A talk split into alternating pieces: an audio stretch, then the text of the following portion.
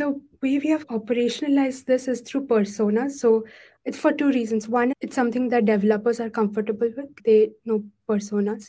And then it also helps communicate to executives about what the actual threat could be and what the impact could be. So the way a threat modeling tool that we developed works is that we tell developers a persona that is this something that can happen to your applications if we take a real world example and then we say that okay this breach happened and this is how it happened and it impacted the organization this way. Do you think that's something that can happen in your application as well? And then if it does happen what are the different mitigation that you should be looking at to help mitigate those threats